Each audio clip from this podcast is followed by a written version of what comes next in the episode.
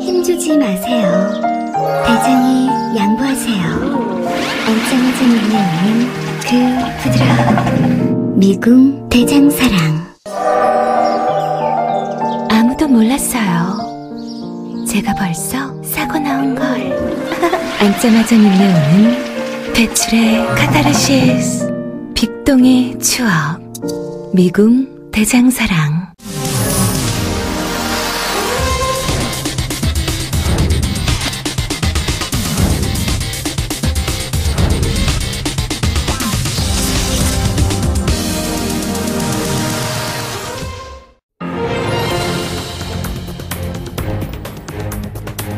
안녕하십니까 민동기입니다.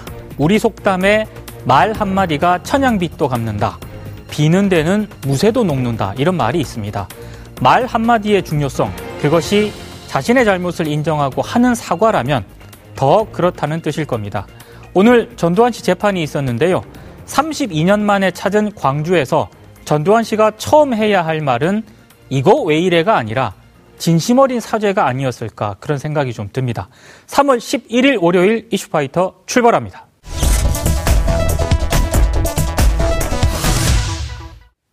오늘 함께 하실 출연자분들 소개해 드리겠습니다. 변상욱 CBS 대기자 나오셨습니다. 어서 오십시오. 네, 안녕하십니까. 박정호 오마이뉴스 기자 나오셨습니다. 어서 오십시오. 네, 안녕하십니까. 김덕진 빅데이터 전문가 나오셨습니다. 어서 오십시오. 네, 안녕하세요. 생방송으로 진행하는 이슈 파이터는 TBS 홈페이지와 앱 그리고 유튜브에서 동시에 시청하실 수 있습니다.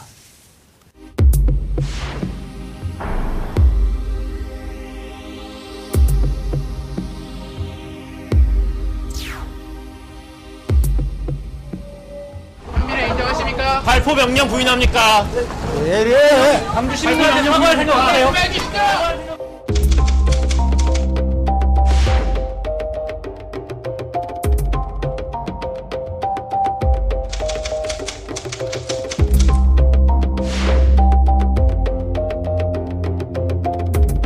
이 사실을 기대하여 5.18 민족 유공자들과 광주 시민들의 인격권과 명예를 침해하는 불법 행위를 저지르고 있다고 보고 잘못했다. 진심으로 어, 용서를 구한다. 이런 마음으로 어, 우리 그 이 법정에 설 수 있으면 얼마나 좋겠습니까?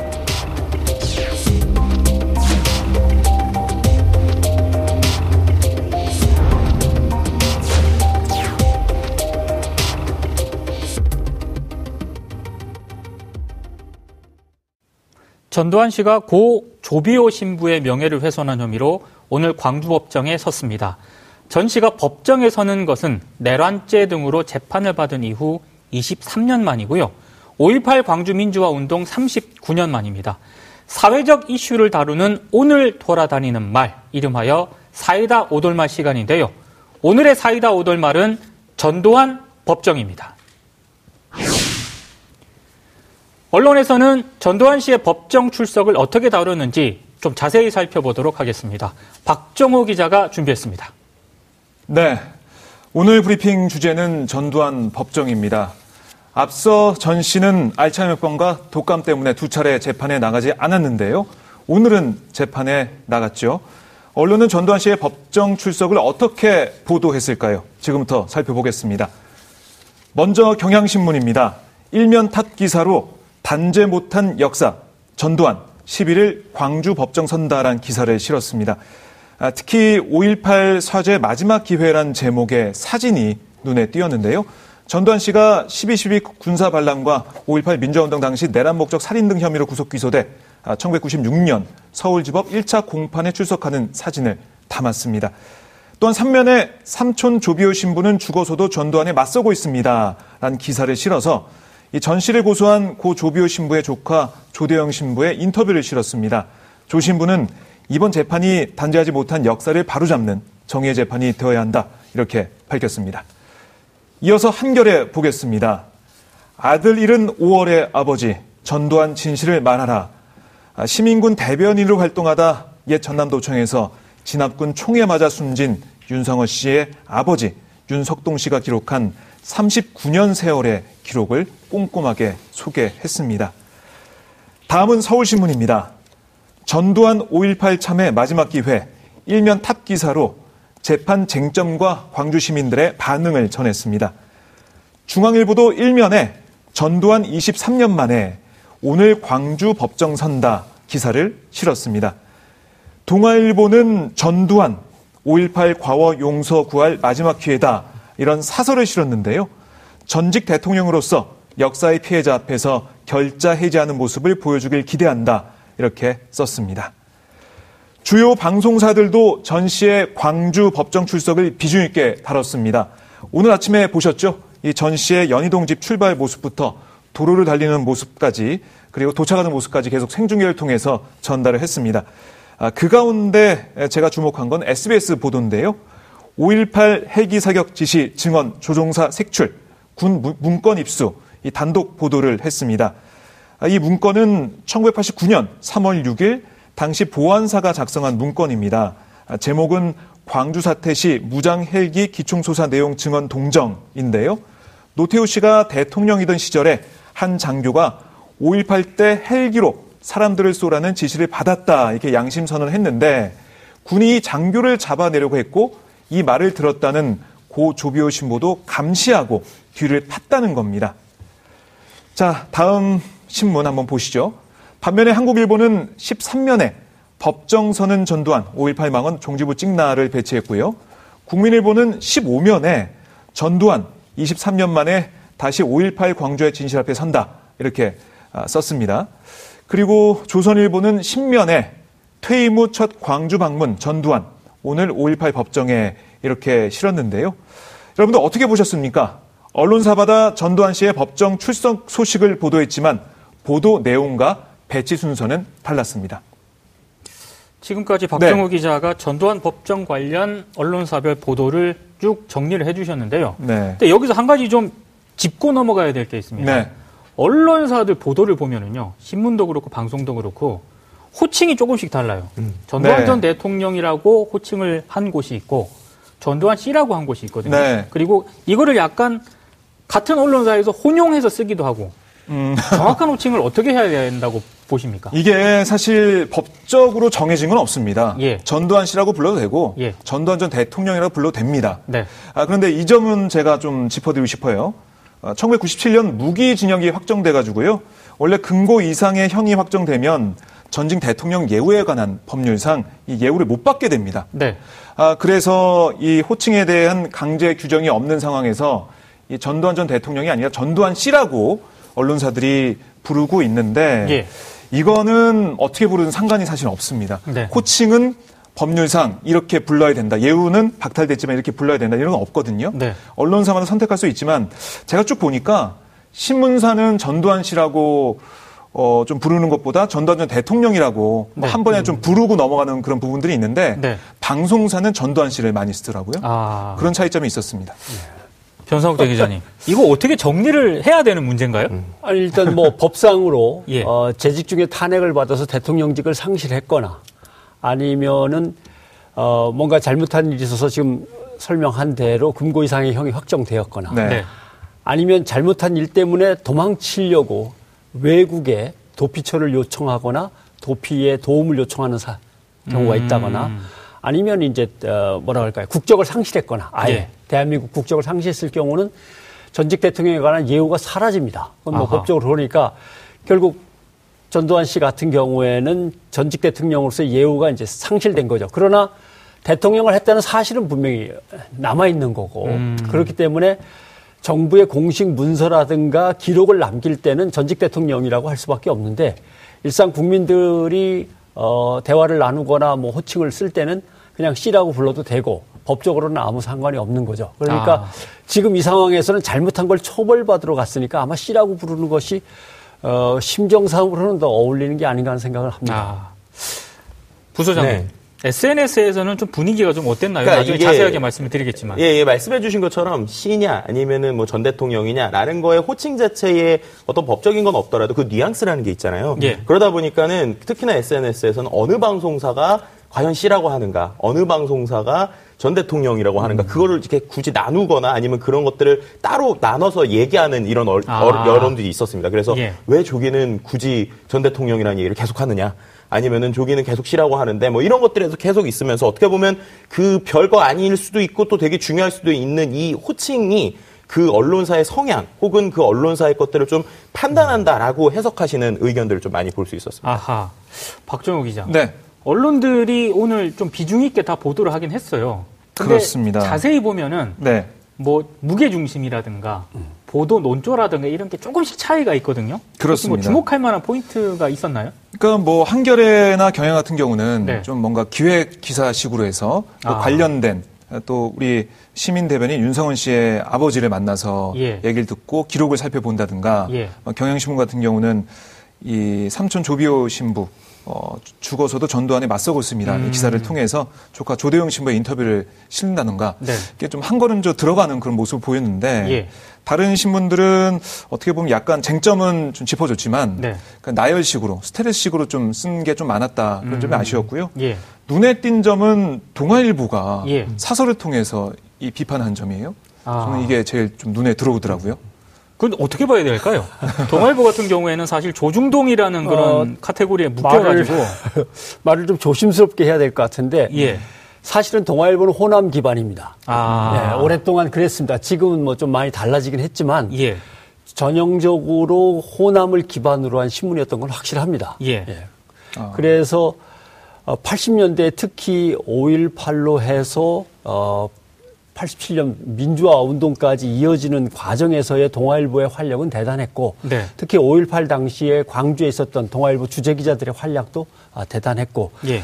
또 영화 1987에 보면은 아마 그 뭐 세상을 떠나긴 했습니다만 윤상삼 기자 고 윤상삼 기자를 중심으로 해서 벌어지는 동아일보의 막그 치열한 투쟁들이 영화 속에 그려지는데 음. 그만큼 나름대로 동아일보는 거기에 대해서 자부심을 갖고 있기 때문에 음. 이 문제에 대해서만큼은 사설로라도 좀 강하게 나올 만한 그런 자긍심을 갖고 있습니다. 아하, 알겠습니다. 어. 그러면 지금 전두환 씨의 재판이 지금 오늘 진행이 됐던 광주지법에 나가 있는 취재 기자를 직접 연결해 가지고요. 오늘 상황이 좀 어떠했는지 자세히 알아보도록 하겠습니다. 오마이뉴스의 소중한 기자가 지금 전화로 연결이 되어 있습니다. 소중한 기자님.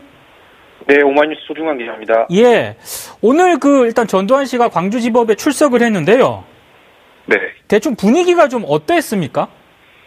어, 일단 전 씨가 그 재판에 들어갔던 오전 중에는 비교적 차분한 분위기로 맞이를 했었는데, 예. 어, 오후에 이제 재판을 마치고 나가는 와중에, 어, 이렇게 시민분들이나 올팔 피해자분들께서 거세게 항의하면서, 아하. 어, 좀, 어떻게 볼까요? 뭐, 이렇게 굉장히 소란스러웠던 상황이었고 예. 더군다나 좀 날씨가 좀 굳어가지고 비가 좀 내렸습니다. 그래가지고 비까지 내리는 상황 속에서 어, 많은 분들이 좀 고생도 많이 하시고 네. 취재진도 좀 이렇게 어, 아. 고생한 그런 상황입니다. 네. 일단 전두환 씨가 그 법정에 출석하기 전에 어떤 네. 입장 표명이 있을까 이게 관심이었는데 일단 들어갈 때는 입장 표명을 안 했거든요. 네네. 근데 나올 그러니까, 때는 혹시 했습니까? 네. 나올 때도 뭐 특별한 입장을 전달하진 않았고 일단 들어갈 때 상황을 좀 묘사를 해드리면 예. 어 재판이 2시 반 예정이었는데 12시 반에 도착을 했습니다. 아하.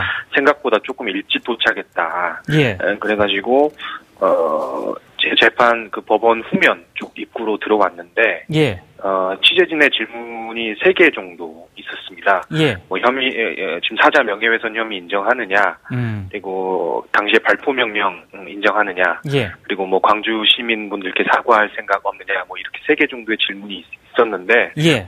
뭐 그러면서 이제 좀 취재진이 좀 적극적으로 질문을 했어요. 네. 그랬더니 약간 취재진의 질문이 되게 좀 못마땅하다는 듯, 아. 뭐 그런 취재진이 들고 있는 마이크를 살짝 팔로 밀치면서 아, 이거 왜 이래?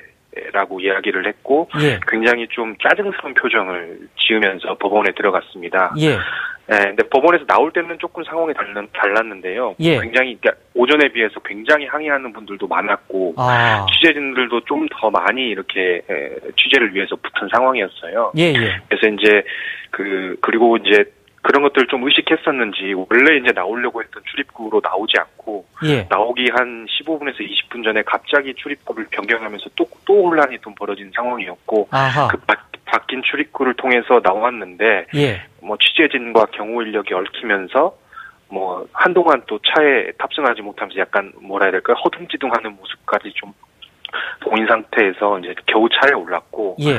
어 그로부터 뭐 하는 항의가 계속 이어지면서 한 2, 30, 30분 만에 그 광주 지법이 그렇게 넓지 않거든요. 나가는 예, 예. 길까지. 근데 한 예. 2, 30분 만에 겨우 어, 차량이 빠져나갈 수 있었을 있었을 정도로 좀 혼란스러운 상황이 이어졌습니다. 그 소중한 기자가 오늘 그 하루 종일 그 법원 분위기에서 그 광주 시민들의 반응이라든가 이런 거를 좀 어, 네. 알아봤을 텐데요. 네네. 좀 어떤 반응을 보였나요? 음, 뭐, 그, 이번 재판이 예고된기 전부터 좀 언론 보도가 좀 나오, 나오기로 뭐 차분하게 대응하자. 예, 예. 라는 게 일단 기본적인 기조였습니다. 오늘도, 어, 오전 중에 이제 그 피해자분들이나 광주 시민들 사이에 카톡이 돌았어요. 예. 그래서 오늘 재판에 뭐 예를 들어서 물건을 투척한다거나 뭐, 음, 뭐 거세게 구호를 외친다거나 이런 것들을 좀 자제하자. 예, 뭐 우리가 차분하게 대응하자. 예, 라는 분위기가 기본 기조였고 하지만 이제 재판에서 저, 어, 혐의를 계속 부인하는 상황 이 보도로 나왔고 네, 그, 그런 와중에 이제 에, 전 씨가 이제 나오는 상황이다 보니까 예, 광주 시민들이 이제 뭐 흥분을 감추지 못했었고 일부는 뭐 뭐 좀 육두문자를 사용하실 분도 아. 계셨고요. 뭐 기본적으로는 뭐 학살자 전두환 사죄하라. 예, 광주 광주의 법정에 서서 정당히 재판을 받아라. 예. 아, 라는 항의가 어, 꾸준히 있었습니다. 아하. 혹시 오늘 그 이순자 씨가 같이 출석을 했지 않았습니까? 네네. 근데 이순자 씨가 법정에서 어떤 발언을 했다는 게 혹시 체크가 됐나요? 뭐 특별한 발언은 하지 않고요. 오늘 예. 이순자 씨 같은 경우에는 이제 신뢰 관계인 자격으로 재판에 들어갔습니다. 아하. 근데 신뢰 신뢰 관계 관계인은 뭐 특별히 본인이 나서서 발언을 할 수 없게 돼 있어요. 예, 예. 뭐 예를 들어서 재판장이 뭐 신뢰 관계인은 어떤 의견을 갖고 있냐라고 물어보지 않는 한 뭐 이렇게 나서서 발언을 할 수 없는 상황인데 예. 근데 다만 이제 재판 말미에 이순자 씨가 좀 약간 뭐 한 네다섯 장 정도로 보이는 제가 정확하게 확인을 못했는데 네. 그렇게 적은 양은 아닌 편지를 재판장에게 전달을 했습니다. 근데 아하. 재판장이 뭐그 내용에 대해서 일일이 공지를 하진 않았고요. 예. 어, 재판장은 어, 뭐 신뢰 관계인께서 앞으로 재판에 참고하시라고 준 걸로 이- 이해하겠다. 예. 뭐 이 정도 말로만 하고 뭐 재판을 마무리 지었습니다. 아하, 알겠습니다. 네. 아, 지금까지 오마이뉴스의 소중한 기자를 전화로 연결해서 광주 현장 분위기를 좀 알아봤습니다. 오늘 말씀 고맙습니다. 네, 고맙습니다. 네.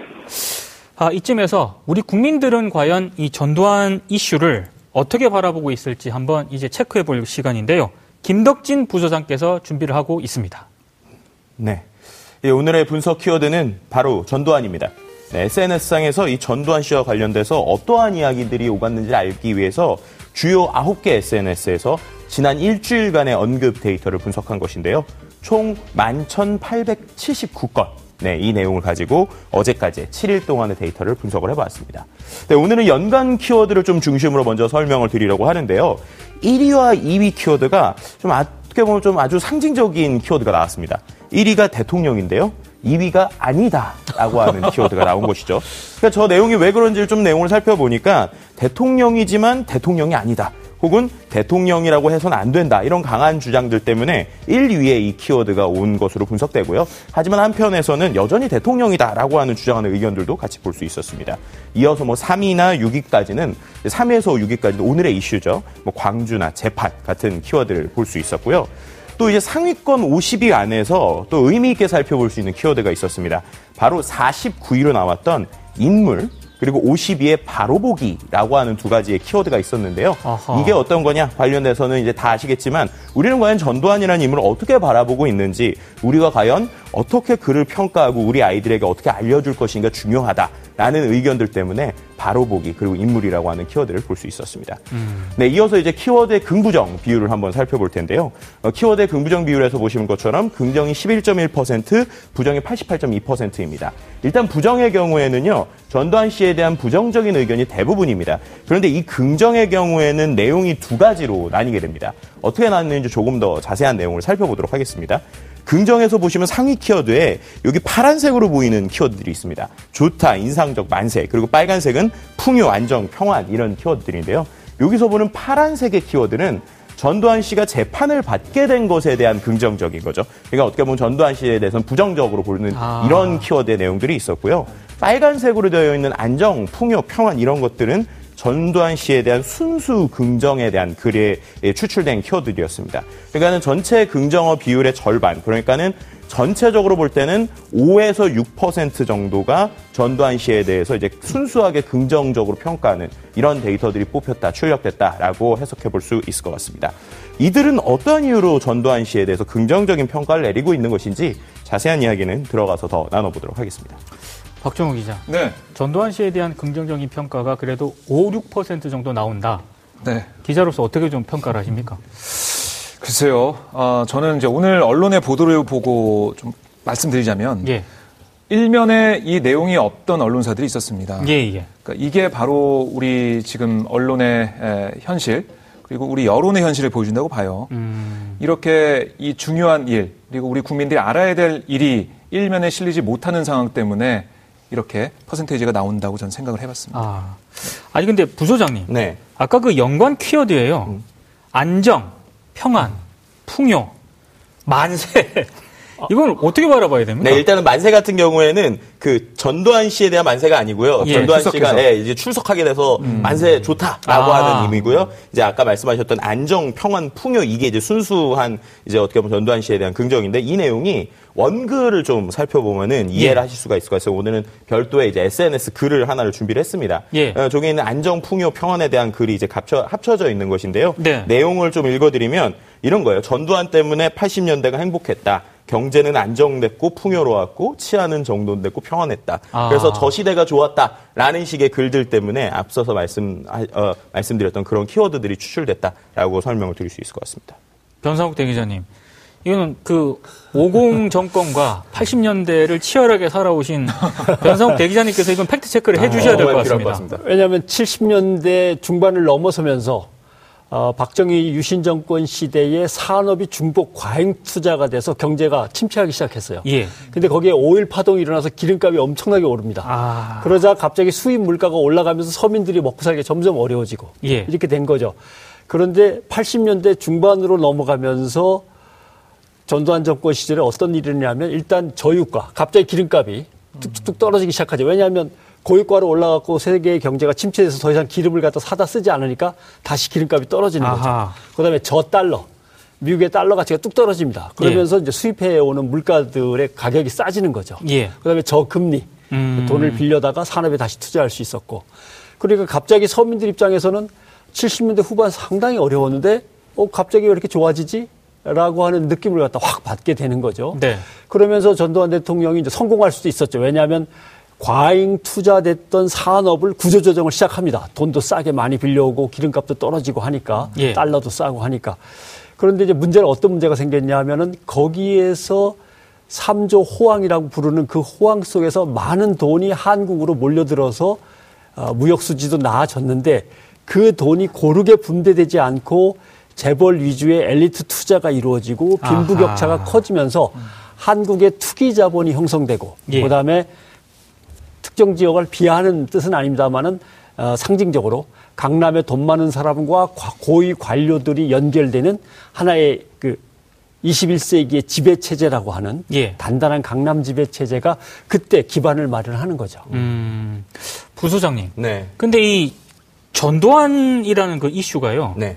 지난주부터 조금 SNS에서 이슈가 됐다는데 그건 왜 그렇습니까? 네, 일단은 그 언급량 전체를 살펴보면 아무래도 어제 오늘 같은 경우가 뉴스가 많이 났으니까 가장 언급이 많이 됐잖아요. 그렇죠. 근데 일주일을 살펴봤을 때또 하나 의미 있는 게 지난주 월요일 날도 이제 언급량이 많았어요. 그래서 예. 관련된 좀 키워드를 이제 3월 4일 얘기 드린 건데 관련된 키워드를 저 3월 4일과 5일을 살펴보니까 저 때가 이제 한유총과 관련된 이슈가 있었습니다. 아하. 근데 저 때 아주 중요한 것 자체가 한유총이 이제 전두환 때 권위주의 전국의 적폐다. 있다라고 하는 글이 이제 사람들에게 많이 RT가 되고 반응이 되면서 나온 건데 네. 그 내용을 찾아보니까 그게 대기자님께서 작성하셨던 오, 어, 제가 네, 그 글이 네, 이제 많은 사람들에게 회자가 되면서 예. 네, 실제로 이제 많은 사람들이 공감을 했었던 것 같고요. 이렇게 음. 어떻게 보면은 실제 전두환이 이번 5.18과 관련된 어떤 이런 법정에 서기 일주일 전에 네. 있었던 이슈에서부터 사람들의 머릿속에 아 전두환이라고 하는 키워드가 실제 이렇게 연관되는구나라는 걸 떠올리기 시작을 했었던 게 중요한 것이죠. 예. 지난번에 한번 말씀드렸지만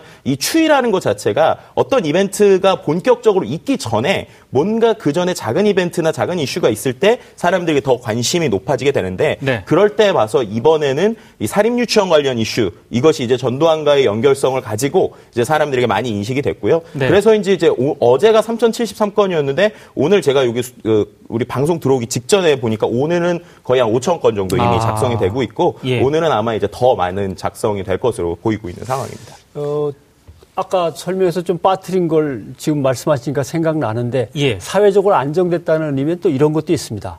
거리에 왔다 갔다 하는 사람들은 다 형제 복지원에 잡아다 넣는다든가 아, 삼천교육대에 갑자기 끌려가서 음.